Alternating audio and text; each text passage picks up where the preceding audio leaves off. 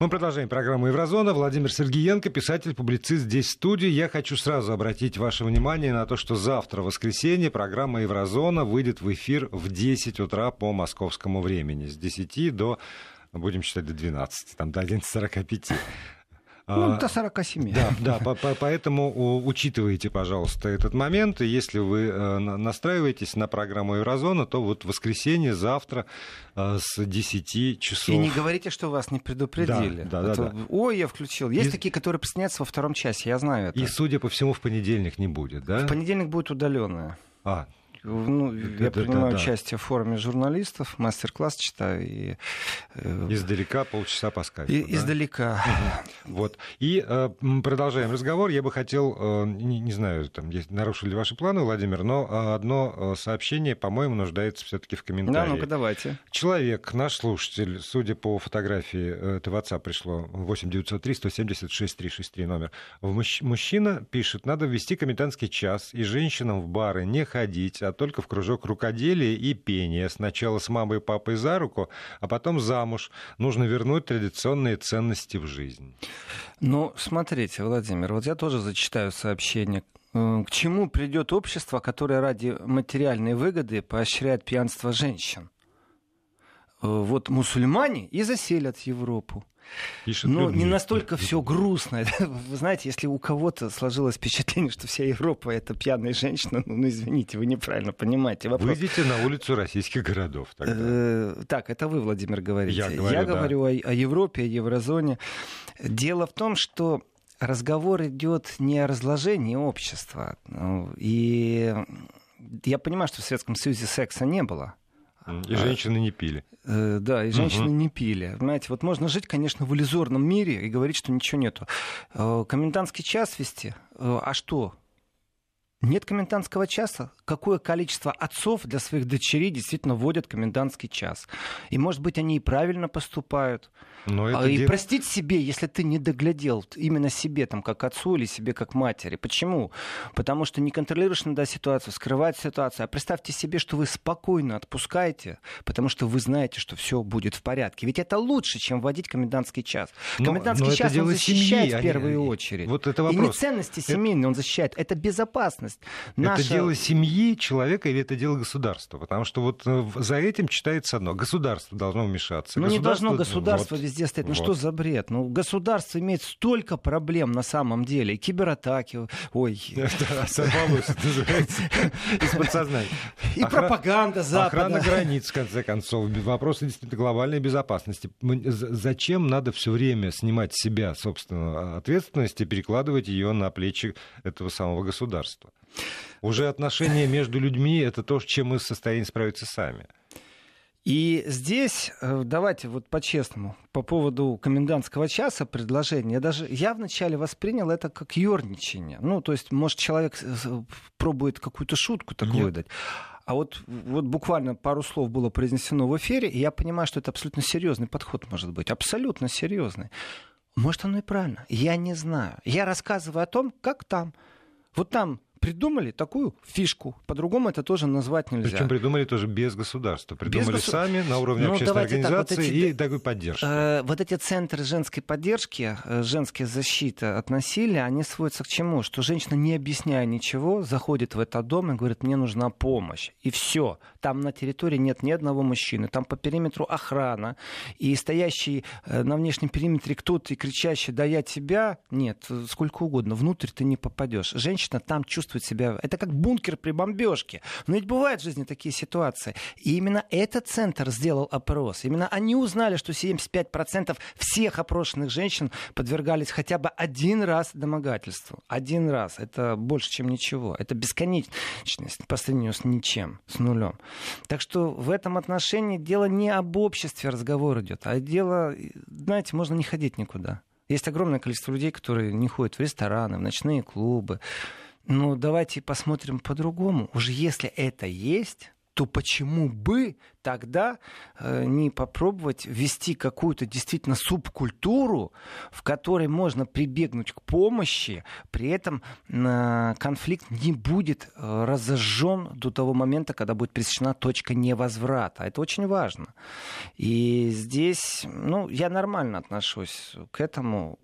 Может быть, не инструмент является профессиональным, но тем не менее он есть. Так что вот это вот кодовое слово, э, где Луиза, а уже Луиза здесь, то есть нужно имя Луиза, это самое главное произнести.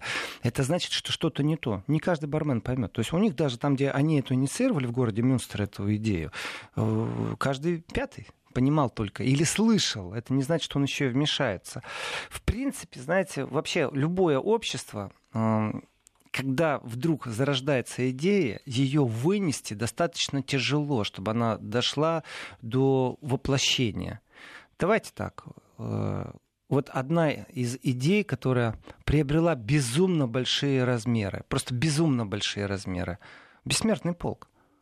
Она же не придумана государством, но в какой-то момент включились все, поддержали – а вот на низовом уровне это безумно тяжело. При том, что можно говорить сколько угодно о западном обществе, о, о любом обществе можно говорить. Если есть проблема, то замалчивать эту проблему не самое правильное.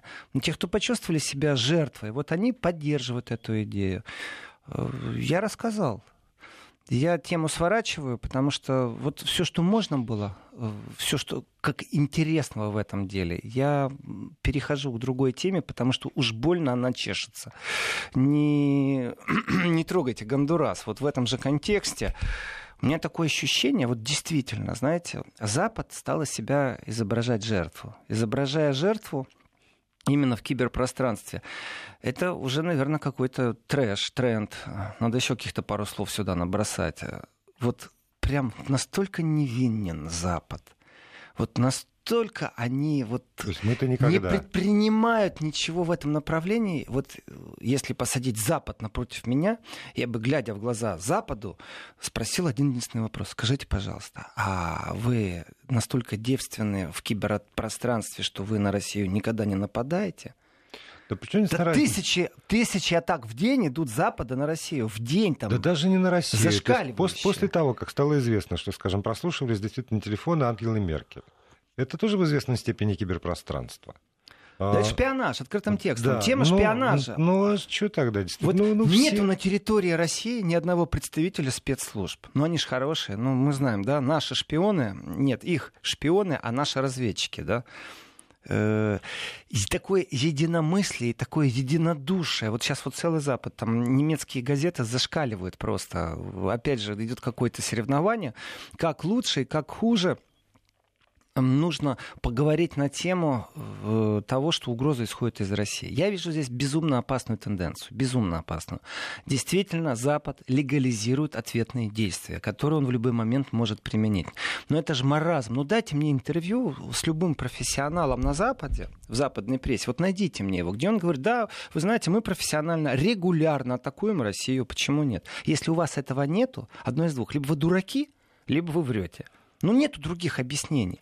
Дураки почему? Ну, уже если появилось новое оружие, как вы говорите, и получается, что вот Россия имеет новое оружие, то есть э, с наганом э, пришла к людям, у которых вообще нет огнестрельного оружия. Ну что же за миф такой? При этом давайте тоже, если говорить честно, обратите внимание, постоянно есть связка. Когда говорят о киберпространстве, киберзащите, кибератаках, в последнее время регулярно звучит слово НАТО. Не просто жертва Запад, которую Россия там не знаю во что превращает. Я не знаю. Может, действительно, Россия имеет суперспециалистов. И Китай суперспециалистов. Еще и Северную Корею иногда в этот ряд ставят. Но рассказ мне о том, что на Западе никого нет, это ложь. Есть специальный центр кибероперации в структуре НАТО созданный 8 ноября 2017 года. Я вам больше скажу, Владимир, не только есть особый центр в структуре киберната, у них и учения проводятся совместные. Но об этом они ш- тихо по секрету никому не говорят. Никому они этого не говорят. Почему? Потому что им так выгодно. Я верю, что Россия атакует. Я верю, что Россия влазит куда-то. Но было бы глупо, если бы этого никто не сделал. Есть интересы государства, их надо защищать, их надо развивать. А, да, есть, э, опять же, в Германии есть мост, на котором меняли шпионов. Один шпион с этой стороны, другой с этой. Поймали здесь, поймали там. На самом деле долгие годы следили, а потом происходит обмен. Идут они по мосту, друг на встрече друга, государство забрали. Вот это изображение себя такой невинности, прям вот э, меня больше всего удивляет. И единодушие мейнстримовское, оно есть нет ни одного здравого голоса. Вот это вот дружный такой хор, который поет или дует в одну дуду. Вот это меня больше всего возмущает. Потому что это, в принципе, так или иначе, в разное время, в разных э, структурах, в разных государствах рождается. Нам можно, а вам нельзя. То, что положено Цезарю, не положено быку. Вот. Э, ну, давайте, вот здесь разговор, Владимир, еще и об обществе. Конечно. Ведь есть люди, которые воспринимают эту информацию за чистую монету. Они не обладают э, вообще, вот есть характер, есть личности, которые не обладают или не желают обладать чертой, которая называется логическая обработка поданной информации. Им сказали, они взяли это на вооружение, они приняли, и они с этим живут. Все. И вот здесь вот, когда выстраивается ряд, и я вижу по палитре, я вижу по тем СМИ, которые находятся в этой палитре, практически взяли и задели все круги, все слои населения. То есть до каждого человека донесена сейчас информация, что Россия атакует в киберпространстве, нарушая все законы. Россия ведет войну в киберпространстве. То есть те слова, та риторика, которая есть, звучит примерно так. Смотрите, на нас напали без объявления войны. И четко говорят, кто это сделал. Вот когда идет регулярная подача на нас напали, против нас ведет война, то у любого человека, который дружит, не дружит с логикой, у него будет реакция. Так, фу, так надо защищаться? А почему мы на них не нападем? И у меня это вызывает страх. У меня вызывает это страх, потому что легализация ответного удара, она уже есть. Все. Вот завтра, послезавтра – или вчера, если вдруг НАТО со своими объединенными кибервойсками, как уже было заявлено, это не раз было заявлено, не одним человеком, просто э, информационное поле сужает иногда восприятие. Из страны Балтии было, ведь киберпространство, это оттуда звучало первый раз, что э, не только мы умеем защищаться, но и надо и нападать. А что вы думаете, когда радар стоит и смотрит небо, проверяет, летит ракета или не летит ракета? Дело в том, что разговор идет от имени ракеты, ну давайте так, угу. и от имени э, антиракеты. Но еще есть слежка за всем этим радаром. И вот Запад только бедолага защищается. Ну что за бред такой? То есть у них нет ни одного способа, ни одного вот э, устройства, ни одного структурного объединения, которое пробует проверить, если они говорят, что идет кибервойна, э, проверить, например, э, систему защиты России. Ну, это бред. Это ложь просто. Еще раз, вилка очень простая. Либо это ложь, либо одни дураки. Изображать из себя жертву это уже просто пропаганда. И давайте так, вот выходит название такое «Российские тролли дезинформируют британских подростков». Российские тролли дезинформируют британских подростков. Потрясающе. То есть э, Россия ставит вину, что она троллит э, британских подростков. Зачем? Наверное, чтобы демократию атаковать. Наверное, чтобы подростки пошли и проголосовали за Брексит, наверное. И когда уже дальше начинают объяснять, что вот есть попытка посеять раздор в среде западной молодежи. Ну, я через, так скажу. Через ну, что? Через систему троллинга. Я, я честно говорю, фразы пустые, обтекаемые, но это абсолютная пропаганда. То есть освещение войны в киберпространстве сводится просто к пропаганде. И э, разницы нет. Читаем мы «Таймс», читаем мы «Франкфурт Альгемайне». Если разговор идет, что Россия в социальных сетях ведет постоянную скрытую кампанию для сеяния вражды, э, У меня вопросы к тем, кто об этом говорит, к специалистам. Вы сами хоть верите в это? Ну, теперь уже э, мы не одни, мы, Россия в смысле, не одни. После заявлений Пенца э, по поводу того, что то, что делает э, Россия, просто цветочки на фоне того, что делает Китай, Теперь, видите, два, ну, два Фотография ужаса. китайских подразделений киберпространства, когда такой огромный зал, ну, как 10 футбольных полей, фуражки, фуражки, фуражки, фуражки, компьютера, компьютера, компьютера, компьютера. И я так, когда увидел первый раз такую фотографию, я пошутил, что, представляете, каждое утро, 8 часов утра, встать смирно за компьютер, сесть, атаку, начать. Ну, какой-то бред.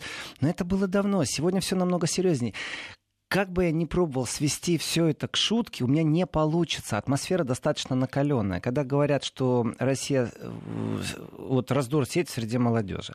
Значит, а дальше по тексту сообщается, что Россия создает фейковые аккаунты э, и зная, что молодежи близок, например, герой Гарри Поттера, или там актеры, которые принимали участие, они делают фейковые аккаунты, как будто они поклонники Гарри Поттера. Я думаю, господи, это уже похоже на социологическое, психологическое исследование. А дальше, а дальше они под этим троллем распространяют финансированный Кремлем, вот слово Кремль тоже же надо обязательно вставить в пропагандной войне, значит, э, дезинформацию, например, по поводу отравления в Солсбери. Ух вы какие лапочки, как мне вас искренне жаль. Получается, что кто-то э, сделал аккаунт фальшивый, обязательно за счет Кремля, обязательно вот здесь нужно посмотреть. И э, как Гарри Поттер, например, говорит, а вы знаете, а в Солсбери вам на Западе говорят неправду то на самом деле вы сразу являетесь троллем, который распространяет дезинформацию. Вот так, просто чтобы вы знали. Тогда вот эти твари, мрази, которые приходят ко мне регулярно в Фейсбуке, то с украинским флагом, то с европейским флагом, то с флагом секс-меньшинств, которые желают мне лично, чтобы я повесился, чтобы я новичок выпил, чтобы я нашел уже смерть наконец-то. Регулярно же. Блокируешь, не обращаешь внимания. Но теперь я, соответственно, должен говорить, что э, вот эти тролли западные, которые находятся на финансировании или в капсуле пространства, которые существуют благодаря Западу и Гранту, э, сеют вражду в нашем гражданском обществе среди русскоговорящих жителей Европы, например, или вообще среди русскоговорящих. То есть бред зашкаливающий. Вы сеете дезинформацию о Солсбери в подростковой среде. Вот мне хочется посмотреть в лицо, в глаза Западу. Вот был бы вот персонаж Запад такой и сказать ему, слушай, ты сам веришь в то, что ты говоришь? Я понимаю, что в киберпространстве не все так просто.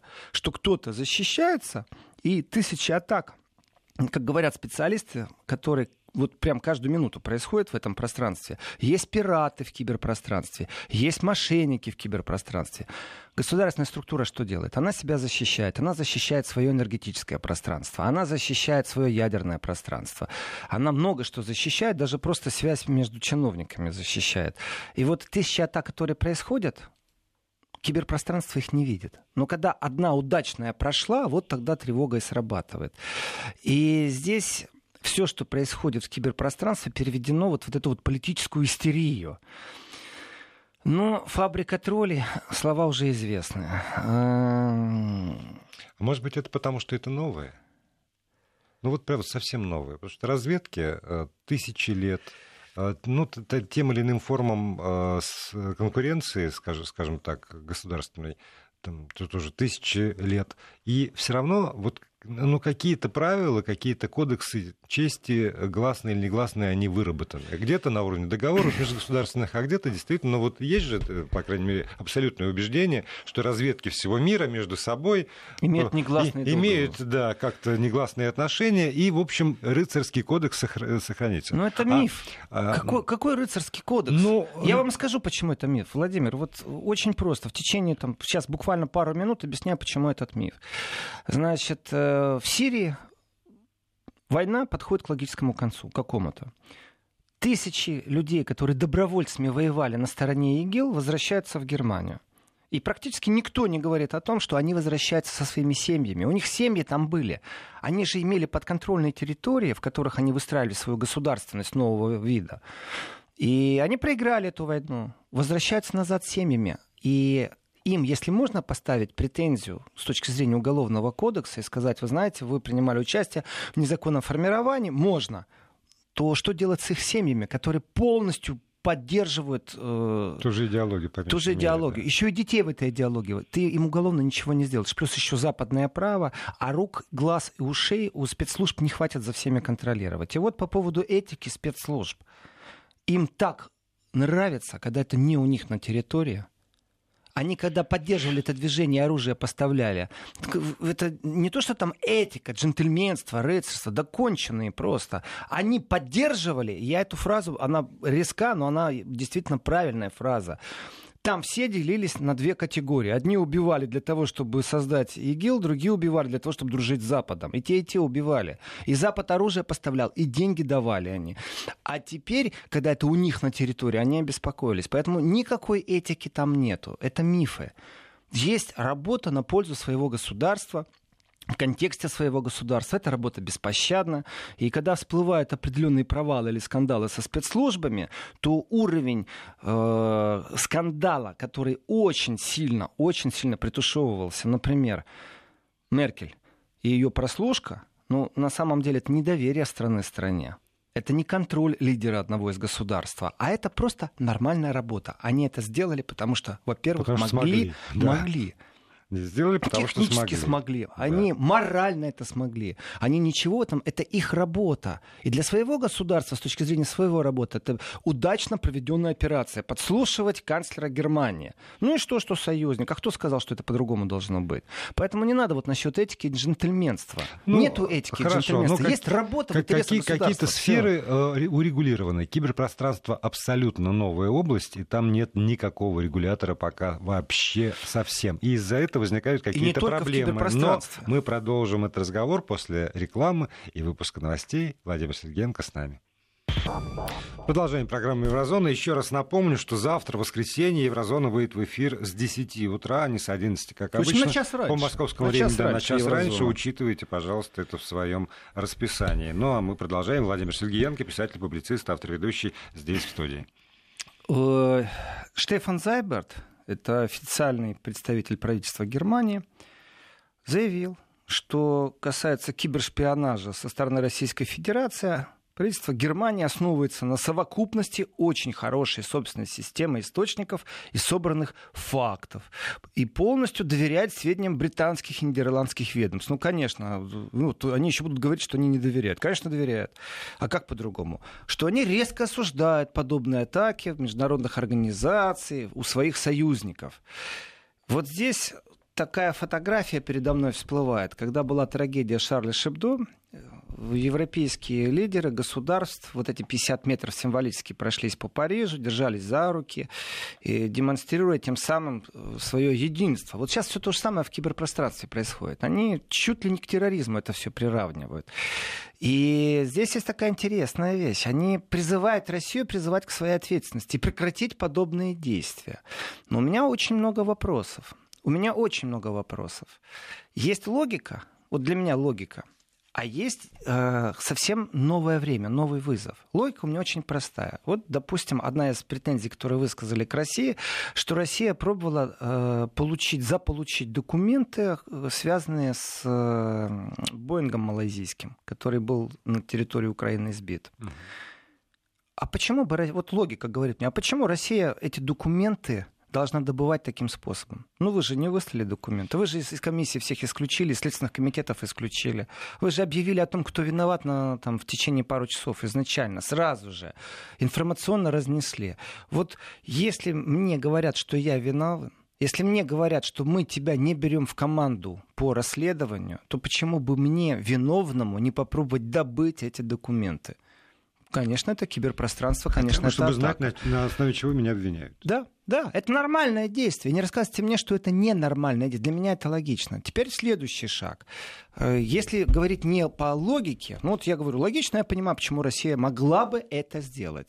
А теперь, если говорить не по логике, а скажите, пожалуйста, вы жертвы невинные, вот вы такие невинные овечки, вы Россию не атакуете, у вас нету структуры в НАТО, которая занимается киберпространством. Если вы себя чувствуете жертвой, ну вот так вот уже, уже, уже плакать прям хочется, как вам страшно там живется, то вы еще плюс ко всему, когда рассказываете про фабрику троллей и прочего, вы же на самом деле э, занимаетесь цензурой. И вам не нравится, что анонимизаторы есть, что анонимно кто-то выходит и рассказывает что-то, что для вас является дезинформацией. То есть вы сразу блокируете иное мнение. То как с вами вообще разговаривать? Вы очень красиво выстроили оборонную пропаганду. И в этой оборонной пропаганде нужно считаться, что кто-то будет пробовать ее пробить.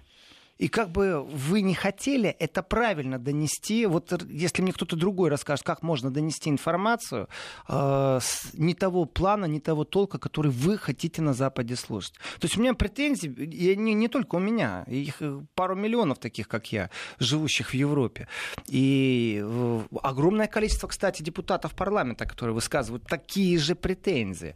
Здесь очень четко выстроена оборона именно в информационном пространстве, именно в пропагандном пространстве. Но есть и другие вещи. Есть же статистика. Даже если взять э, просто саму западную э, риторику и ее сопоставить со статистикой, получается простая вещь. Вот появился уютный медведь. Козибер. Потом появился Фантибер, модный медведь. Потом появился энергетик Бер, энергетический медведь или энергический медведь. У одного код АПТ по латыни 29, у другого АПТ 28. То изначально сообщали о том, что э, он может иметь отношение, может иметь отношение к российским спецслужбам. И на вопрос почему? Потому что там нашли кириллицу. Я беру то же самое издание, которое я сейчас рекламировать не буду, на немецком языке и читаю интервью специалиста. А также есть журналы, которые далеко не для широкой публики, которые только для специалистов по безопасности. И там экономика, киберпространство, государства, политика, вооружение и даже просто новые замки для дверей. Э, читаю. И там написано, что профессиональный след, который оставляют киберпреступники, можно подделать очень легко. Это элементарно. И первый, кто начал это делать, это американцы. Когда они внедряли троянского коня или еще что-то, они специально вот э, в киберпространстве это так. Зашел и вышел. И никто даже не узнал, откуда ты и как ты. А тот след, который остался, очень тяжело с ним разбираться. И любой профессионал в киберпространстве может легко это сделать, и никто не будет знать, откуда это произошло и как это произошло. Но вот в этом, э, вот этот след, который остается, в нем есть вторичные признаки. То, о чем говорилось, вот про, как они говорят, российские мишки. Вот эти уютные медведи, энергичные, модные медведь элементарно. Если у вас в этом коде, который прописан, представьте себе цифры, цифры, цифры. Латынь, латынь, латынь. Цифры, цифры, цифры. И вдруг одно слово. Медведь на русском языке. Ну, кириллицей написано. Э, то садятся люди, которые не имеют никакого отношения к киберпространству, смотрят на все это, листают, они видят цифры, латынь, цифры, латынь, тут бах, Мишка написан. И они говорят с великой долей вероятности, прям с огромной долей вероятности, конечно же, э, скорее всего, это сделали русские. Почему? Ну, потому что они настолько тупые русские, что они взяли и написали по-русски там Мишка слово. Теперь мы знаем, что это русский. То есть там 99% латыни, 99,99, ,99, одно единственное слово. Вопрос. А если я, не понимая по-китайски, зайду в Google переводчик и напишу что-нибудь на любом языке, который я знаю, которым владею, нажму на кнопочку, мне выскочит э, китайский иероглиф, я возьму его, скопирую и вставлю в этот код то теперь это будет китайский след. Это я такой умный, который программу написать не может. А ваши специалисты, они не такие умные. И если официально говорили о том, что первые программы были из США, которые оставляли след, и теперь говорится, что эти программы, они из России, доказательств нет, но они теперь уже все верят. И так оно и будет дальше. Здесь действительно две вещи. Киберпространство — это оружие в виде э, непосредственно программ и кодов, которые могут заблокировать работу, могут, э, наоборот, разблокировать внешнего оператора. Это безумно опасная вещь. Это не просто там банк э, отключили, украли 10 миллионов, 10 миллиардов, а потом выяснилось, что это просто э, в Аликанте живет киберпреступник. Да, он говорит, кстати, по-русски говорил и спецоперации захвата, там было огромное количество э, силовиков, а, вышел один человек с лаптопом. Он, между прочим, находясь в Европе, и да, действительно, выходец из бывшего Советского Союза, это был украинец. Так он все деньги зарабатывал на том, что он нашел уязвимые места в российских банках и выводил деньги.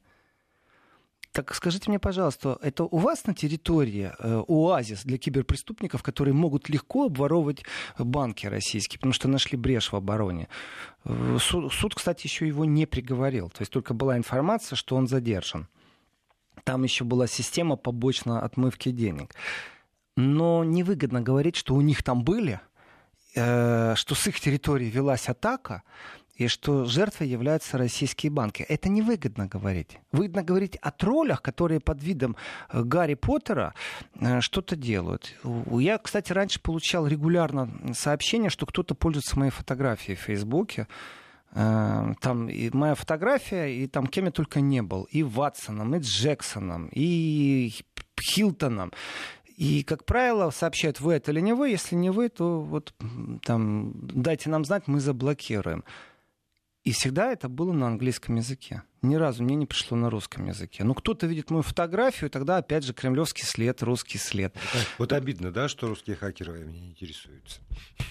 Но если посмотреть на это не с точки зрения возмущения, возмущение, оно очень простое, потому что дорогой Запад врет, он из себя изображает какую-то невинную жертву, как будто у него нету ни киберпространства, ни киберобороны, ни кибератак.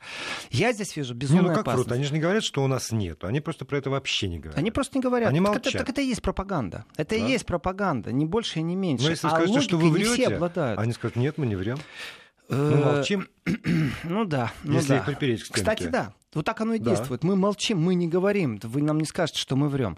Но для меня страшно другое. Для меня страшно не то, что простой обыватель сегодня поймет, если ему правительство любой державы или самое, как для меня вообще страшное, генеральный секретарь НАТО заявит, что мы пришли на совещание, там Совбез у нас принял какое-то решение, там на уровне глав министерств, что мы пришли, что надо Россию проучить, поэтому вот в связи с тем, что мы постоянно атакуемся, мы решили провести показательно демонстрацию нашего оружия. Значит, и поставят какой-то ультиматум России, э, после чего, конечно же, этот ультиматум будет нарушен. Ну, то есть дадут там 30 дней и скажут, не дай бог еще раз вы где-то наших партнеров на Западе попробуете атаковать.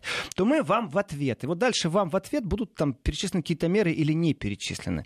А дальше отключение России от глобальной сети интернета, отключение российских банков, они этим грозятся. Ну, много что может произойти. Дело не в том, какое наказание они выберут.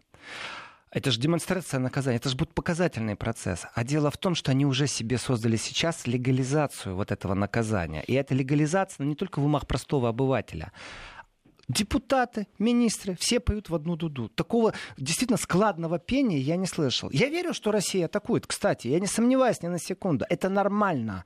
Мы живем в мире, в котором это нормально. Проверять слабые места противника, чтобы знать, что у тебя небо чистое над головой, чтобы знать, где у него подводные лодки, чтобы знать, где у него э, авианосцы, чтобы знать, с какой площадки Запад будет тебя атаковать, или как в случае чего сделать так, чтобы они не смогли этого сделать. Цепочку приказов передать по интернету. Это нормально, мы живем в такое время. И вот здесь безумно не хватает какой-то комиссия. Это разговор, в принципе, Совбез ООН должен вести. Ну, мы тоже этот разговор поведем, но через маленькую паузу часть регионов входит на местное вещание. Продолжаем программу. Насколько я понимаю, так или иначе, э, мысли о том, что действительно нужна некая на, на мировом уровне на мировом уровне. комиссия, Именно Совбез они, должен это они, решать. они ведутся. Ну, вот тут ну, я беседовал... Пакт об киберненападении, да, например. Я, я беседовал с, с специалистом на этой неделе как раз по этому поводу, и он мне говорит, что вот, вот, мысль про, про новизну, что пока это настолько ново, что каждая страна или там группа стран э, в, в, в противном случае считает, что вот сейчас сейчас мы вырвемся на какую-то позицию вперед, мы обгоним. Угу. Мы обгоним технологически прежде всего, и со своей позиции сильного тогда мы будем вести переговоры. А пока у нас нет вот этого вот очевидного преимущества, то э, переговоры вести на равных как будто бы невыгодно. И в этом смысле он, как, как человек, как эксперт независимый, он не говорит, что в этом виноваты там, НАТО или Америка, или Китай, или Россия. Э, такая мысль о том, что нам надо успеть вырваться вперед до начала этих самых переговоров, она присутствует в умах практически всего, Все. всего Нет, мира. Она в умах да. всех. Значит, я разговаривал тоже со специалистом, э, который э, специалист по расследованием журналистским, и он в данном случае пробует расследовать и выстроить. Он не является специалистом именно кибератак. Э, таких людей единицы. Но он именно вот расследовал, собирал долго, я бы так сказал, нудно, информацию, которая появлялась вообще об атаках, и какие и откуда доказательства идут, что это российский след или не российский след. Значит, профессионалы говорят, что доказать что-то невозможно. Доказать можно только в одном случае. Если непосредственно перед вами станет человек и скажет, да, я это да. сделал. Да, я сделал по приказу, как да, я в погонах. Признание царицы доказательств. Если же нет такого доказательства, то тогда что немцы, что французы, что литовцы, что украинцы могут оставить след, потом сами же его найти, что тоже было, зачастую есть такое понятие провокации спецслужб, чтобы они взбодрили, сами себя взбадривают. И здесь вот этот вот единодушный хор э, политиков, они же в своем единодушии забывают о здравости ума, здравости смысла, здравости ситуации. До чего может прийти гонка вооружений в киберпространстве? Если у нас нет никаких пактов, ну давайте так, э, когда была гонка вооружений в ядерном контексте, в ядерных потенциалах, когда осознали, что когда, все, край, когда сели и да. договорились. Я не знаю, как вы будете договариваться, но сядьте и начните договариваться. Но они же не предлагают даже этого. Да, но ведь, Они просто клеймят сейчас. Э, когда, по поводу ядерного оружия, говорят, уже когда вот стало страшно, когда правда стало страшно, когда поняли, что край. Здесь такое ощущение, что еще никто себе не представляет, как, каков этот край, за исключением небольшого количества там, здравомыслящих людей, которые говорят, все, мы, вот. мы уже на краю. Не только, вот, вот, вот, Владимир, не только не представляет, чем это можно, во что это может вылиться, но здесь еще и так. Когда с ядер, вот по аналогии с ядерным, договорились там о чистом небе, их самолеты летают над нашей территорией, наши самолеты угу. летают над их территорией. Есть определенный доступ базы, обмен данными, то есть Контроль, объявление, да. знаете, тогда-то и тогда-то делаем то-то, то-то. Вот создайте какой-то обменный комитет, который начнет, по крайней мере, думать и призывать специалистов, заинтересованных, незаинтересованных. Пока же вы занимаетесь только одним. Вы занимаетесь только тем, что объявляете, кто виноват. Вы такие чистые, как вы, Владимир, говорите, они не говорят, что у них это есть, они молчат. Э, я с тревогой в этом отношении смотрел на реакцию оппозиции. Кто и как будет реагировать. Знаете, когда мейнстрим зашел, когда Штефан Зейберт заявляет, что все, Берлин уже решил, что это Российская Федерация, пошли голоса. Голоса политические, при том, давайте так, фракция СВДП в Бундестаге, они просто четко потребовали от правительства ФРГ отчитаться о мерах, приниманиях из-за, из кибератак, в которых обвиняют Россию. Вот это правильный подход. Если вы обвиняете, да нам не интересно, почему вы их обвиняете. Расскажите, как вы защищаетесь. Это для меня не просто легитимно, это правильно. И если германское правительство должно укрепить демократические институты и критически важную инфраструктуру, ну, именно только я, этот стата была в обвинении, то вопрос в другом. А действительно, если есть такая атака, что вы сделали, чтобы она была без последствий для вашего государства? Отчитайтесь. Насчет пропаганды, ну, не все на нее заточены. Еще один, один аспект, по-моему, здесь э, в том, что в некоторой растерянности пребывают традиционные политики с традиционными представлениями о государстве. Потому что понятно, что танковая дивизия всегда была возможна только у государства. А ядерная бомба, возможно, была у государства. А вот этот вид оружия — им могут пользоваться. Э, Притом объединяются быстро. Если да. вы злоумышленник, у вас пару миллионов евро, проинвестировать как, и создать как, новых злоумышленников не вопрос. Не, не, не здесь пиратство существует да, здесь большое. может быть один талантливый хакер, который там взламывает и ставит. И в этом смысле, э, правда, может быть, есть некоторая растерянность, а с кем договариваться? То есть можем условно договориться там НАТО с Россией, даже с Китаем. Но это совершенно не гарантирует от того, что объединятся там, не знаю, англичанин, француз, русский и китаец. Но это объединялись, и создадут... когда пираты нефть возле Сомали воровали и танки Но это все равно, это все равно можно пощупать. Есть пират, его видно, есть лодка. Ну вот это в традиционном... В любом случае, 10 октября депутаты Бундестага именно в закрытом заседании парламентского комитета по внутренним делам, э, именно в закрытом режиме будут разговаривать э, со спецслужбами, как это выглядит, какие есть доказательства и какие ответные меры правительство будет принимать. Потому что в некоторой растерянности находится именно депутатский корпус. Что с этим делать? А вот выходит человек и говорит депутатскому корпусу, у нас нет оснований не доверять нашим британским коллегам, но британские коллеги свои доказательства вам, немецким депутатам, а в полном объеме предоставить не могут, но мы им верим, потому что не будут же они нас обманывать, наши британские коллеги. Ну, фраза так и звучит. Вероятность, да. граничащая с уверенностью. Вот вероятность граничащая. И что тогда могут... Исходит из того, что за хакерной группой АПТ-28 стоит российская спецслужба ГРУ. Это а. заявление Зайберта. Вот, я говорю, а что тогда могут сделать депутаты, кроме того, что там сказать ай-яй-яй или ну да, тогда и мы верим? Э, я скажу, что Минута могут ровно. депутаты сделать. Депутаты могут на этом закрытом заседании послушать, что им скажет разведка, что им скажет правительство, а потом выйти и сказать, вы знаете, мы вам сольем всю информацию, потому что они нас держат за дураков. Они нам повторяют этот вот штамп из Лондона.